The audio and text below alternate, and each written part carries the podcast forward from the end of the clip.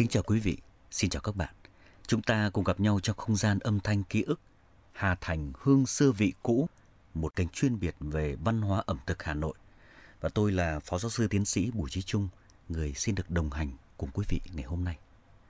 Câu chuyện mà Hà Thành Hương Xưa Vị Cũ hôm nay xin được gửi đến quý vị có một tiêu đề rất thú vị. Không chỉ là cơm độn.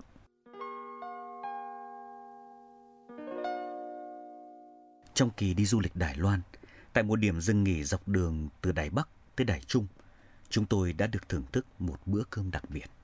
Bên cạnh các món thức ăn phong phú, nhà hàng đã chiêu đãi món cơm độn, mấy loại khoai, khoai lang, khoai tây, khoai từ chi đó.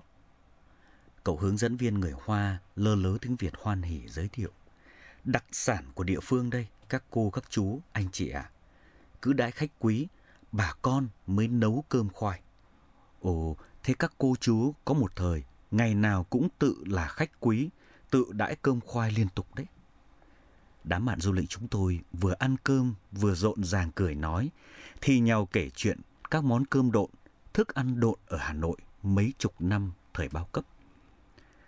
Từ nhỏ cho đến tận lúc lên đây chồng, tôi nhớ không có mấy bữa cơm trừ ngày dỗ Tết, nhà tôi không phải ăn cơm độn.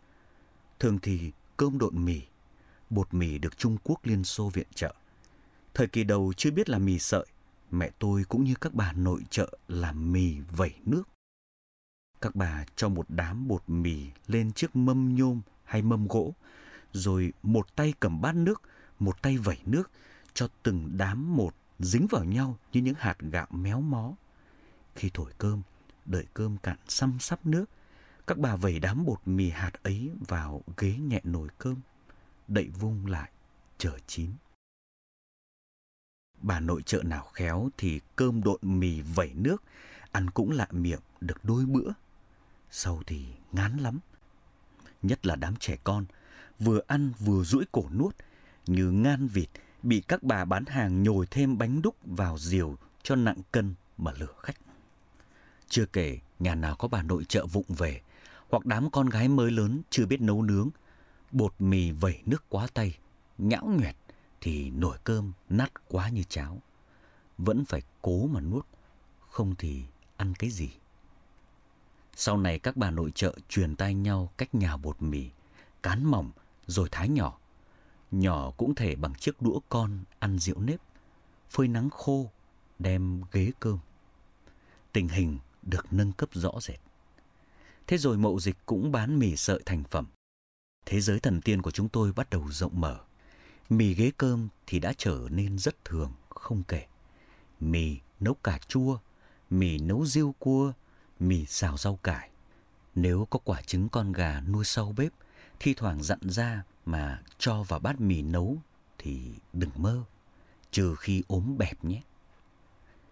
Nhưng có đợt bột mì ngon thì mì sợi ngon, có đợt bột mì kém thì sợi mì thấp thoáng bóng dáng đôi ba con mọt, ăn hôi xì mà vẫn phải cố.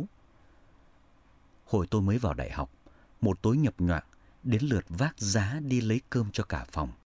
Nhận rổ bánh mì nắp hầm, tôi vui vẻ đu đưa khắp lối về, vừa đi vừa hát, thầm sung sướng lòng nhủ lòng, hôm nay bánh nắp hầm tự nhiên có vừng trộn.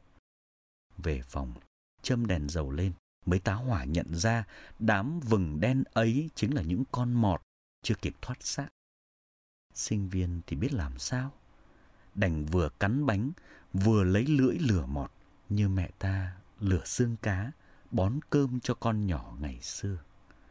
Bò bò hay ngô răng ngựa thì phải ngâm nước nửa buổi rồi đun sình sịch hàng giờ đồng hồ cho chúng nở ra, mềm bớt. Khi nồi nấu chỉ còn xăm sắp nước mới cho gạo vào nấu tiếp. Cạn nước đem vần kỹ. Thế mà cứ ăn như thế nào thì thải ra như thế. Cứ gọi là còn nguyên hạt. Bố tôi có lúc đùa. Đem vào mà bón đất. Mai nó lại thành cây bo bo với cây ngô răng ngựa. Gớm, còn chưa đủ khổ hay sao mà ông còn diễu. Thằng út mấy hôm nay đau bụng đi táo mà đã đi được đâu. Mẹ tôi thở dài. Đôi khi nông dân các vùng trồng màu làm nghĩa vụ với nhà nước bằng sắn, bằng khoai. Sắn thì không mấy khi và đa phần đã bị gãy khúc, chảy nhựa do vận chuyển lòng vòng, do khuân vác quăng quật từ xe nọ sang xe kia. Mỗi khi cửa hàng lương thực đổ sắn về, các nhà thái sắn phơi đầy hè phố. Cơm sắn khô không ăn nổi thì chủ nhật cho sang làm bánh sắn. Bùi tí hành mỡ vào cũng nuốt được một đôi lần là ứ ử ử. Khoai lang thi thoảng mới có, mọi người loan tin ẩm phố. Khoai lang được yêu chiều hơn sắn do để được lâu hơn, lăn lóc đầy gầm phản. Khoai luộc, khoai nướng đều ngon. Nhưng có khi gặp mớ khoai hà thì đem băm cho thủ trưởng lợn, nó cũng ngúc nguẩy mũi đi chỗ khác chả thèm ăn. Khoai tây đến mùa bà con thu hoạch thì có liên tục hơn. Nổi trội nhất là giống khoai tây bi, củ nhỏ và tròn như cỡ quả xấu, đem luộc nấu nướng hầm đủ kiểu. Tết thì thêm món mứt khoai tây. Ngày thường thì khoai tây, khoai lang gì cũng phải đem độn cơm cho đỡ gạo. Đúng chức năng lương thực nhà nước quy định.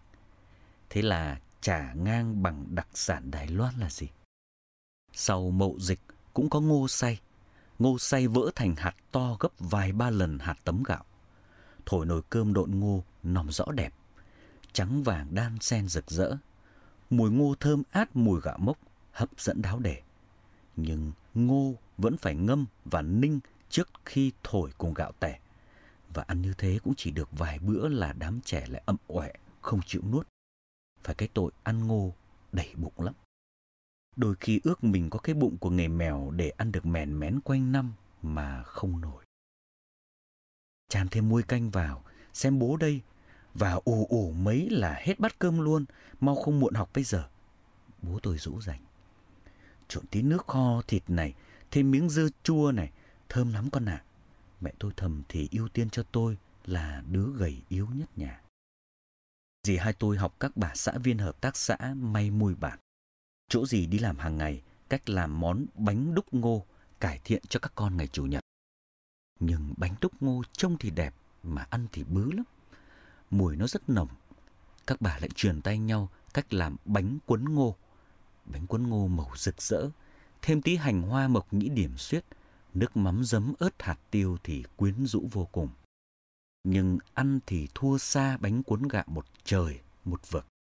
Thế là chủ nhật sau, dì hai tôi giấu mẹ tôi say lẫn bơ gạo vào bột ngô nhằm cải thiện tình trạng. Nhưng mẹ tôi kiểm soát thùng gạo rất kỹ, đi ra đi vào, lại kỳ kèo dì hai tôi là quá chiều đám con nhỏ. Vậy là từ đó chúng tôi mất món ăn đặc sản bánh cuốn ngô pha gạo tuyệt phẩm của dì hai. Tính ra cũng đã khoảng hơn nửa thế kỷ rồi. Nhớ mẹ và thương dì quá đỗi. Không phải là thời giàu sang long tu, vây cá yến xào, mà chính là trong cái thời bao cấp khốn khó ấy, các bà nội trợ Hà Nội mới càng chứng tỏ tay nghề nấu nướng vào hàng siêu đẳng. Đấy là nói chuyện cơm độn, còn thức ăn cũng độn nốt. Độn trường kỳ kháng chiến hơn cơm độn nhiều. Thoát khỏi thời kỳ bao cấp mà mãi sau mới hết thức ăn độn. Hồi ấy còn nhớ, chẳng bao giờ nhà có nồi thịt kho tàu mà chỉ có thịt kho lẫn trứng như bây giờ. Chỉ có thịt kho lẫn củ cải hay su hào.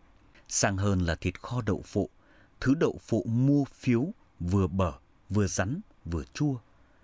Cá cũng kho củ cải, su hào, kho dưa chua. Sang hơn là kho măng tươi, kho chám. Cá đồng tiền hay cá nục mua phiếu ươn, nát lòi cả ruột lẫn xương thì được ưu tiên không kho độn, nhưng ăn vẫn chối chết.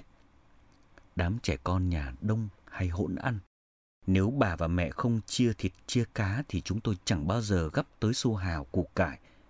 Khi đó mẹ tôi thường cười cười. Ăn cái miếng su hào củ cải kho, nó ngọt như đồng đồng chứ lị. Nó ngấm hết chất bổ thịt cá vào. Thịt cá chẳng qua là cái bã thôi. Nhưng chúng con chẳng thích, mà sao mẹ cứ gấp bã cho bà thế? Chả bố các chị chứ. Cứ con nhà lính, tính nhà quan. Mẹ tôi vừa cười vừa mắng.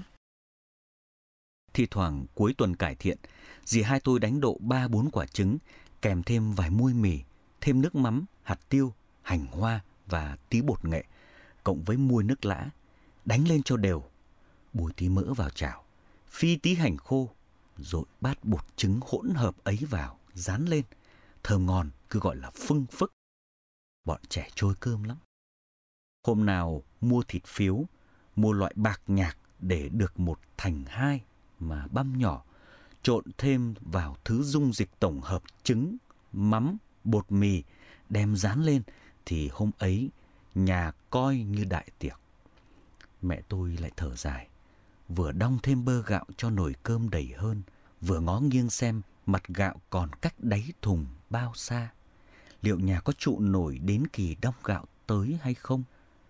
Mà gạo thì nhiều khi cũng là gạo bảy nổi ba chìm.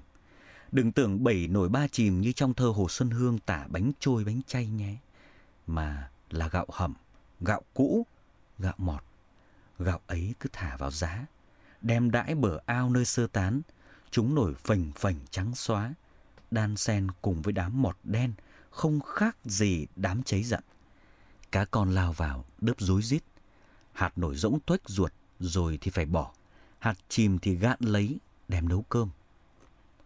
Mỗi khi các bà mẹ ở thành phố mà thu xếp được thời gian giữa hai ca máy hay giờ trực chiến thường chịu khó dần sàng, phơi phóng lại đám gạo cho kỹ mới đem gửi cho các con nhỏ nơi sơ tán.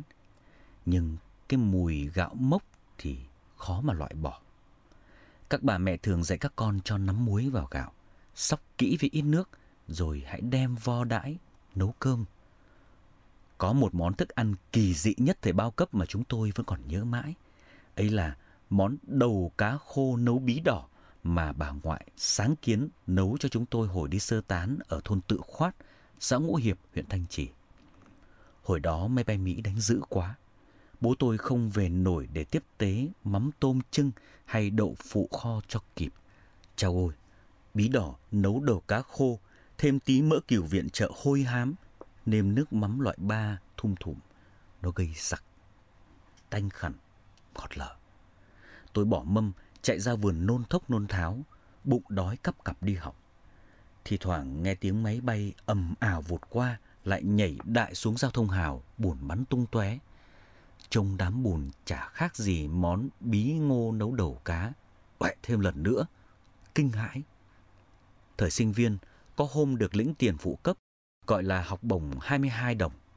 Phấn khởi tụ nhau, làm bữa cơm độn sắn, mua được ở chợ Xuân Hòa với rổ rau xà lách to tướng, chấm cà chua trưng muối. Thế là nhất.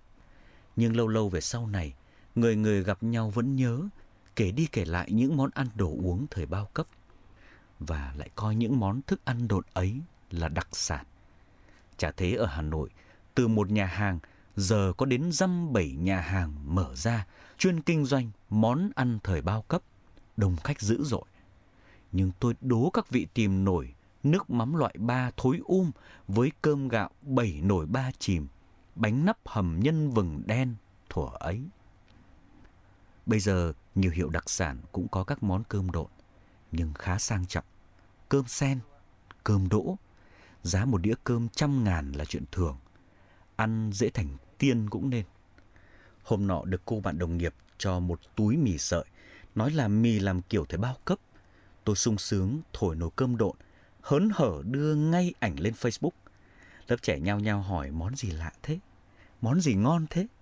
Còn cánh bạn già, có đứa khá thân, phang luôn một câu.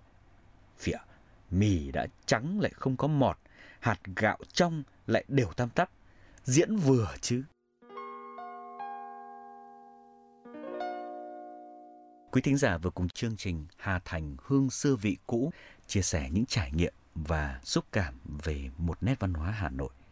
Hy vọng rằng không gian âm thanh ký ức này sẽ giúp quý vị thêm hiểu, thêm yêu Hà Nội và nhất là được thấu hiểu thêm về những ân tình của những người phụ nữ Hà Thành vất vả sớm khuya, làm ra những thức ẩm thực tinh mỹ mà tình nghĩa.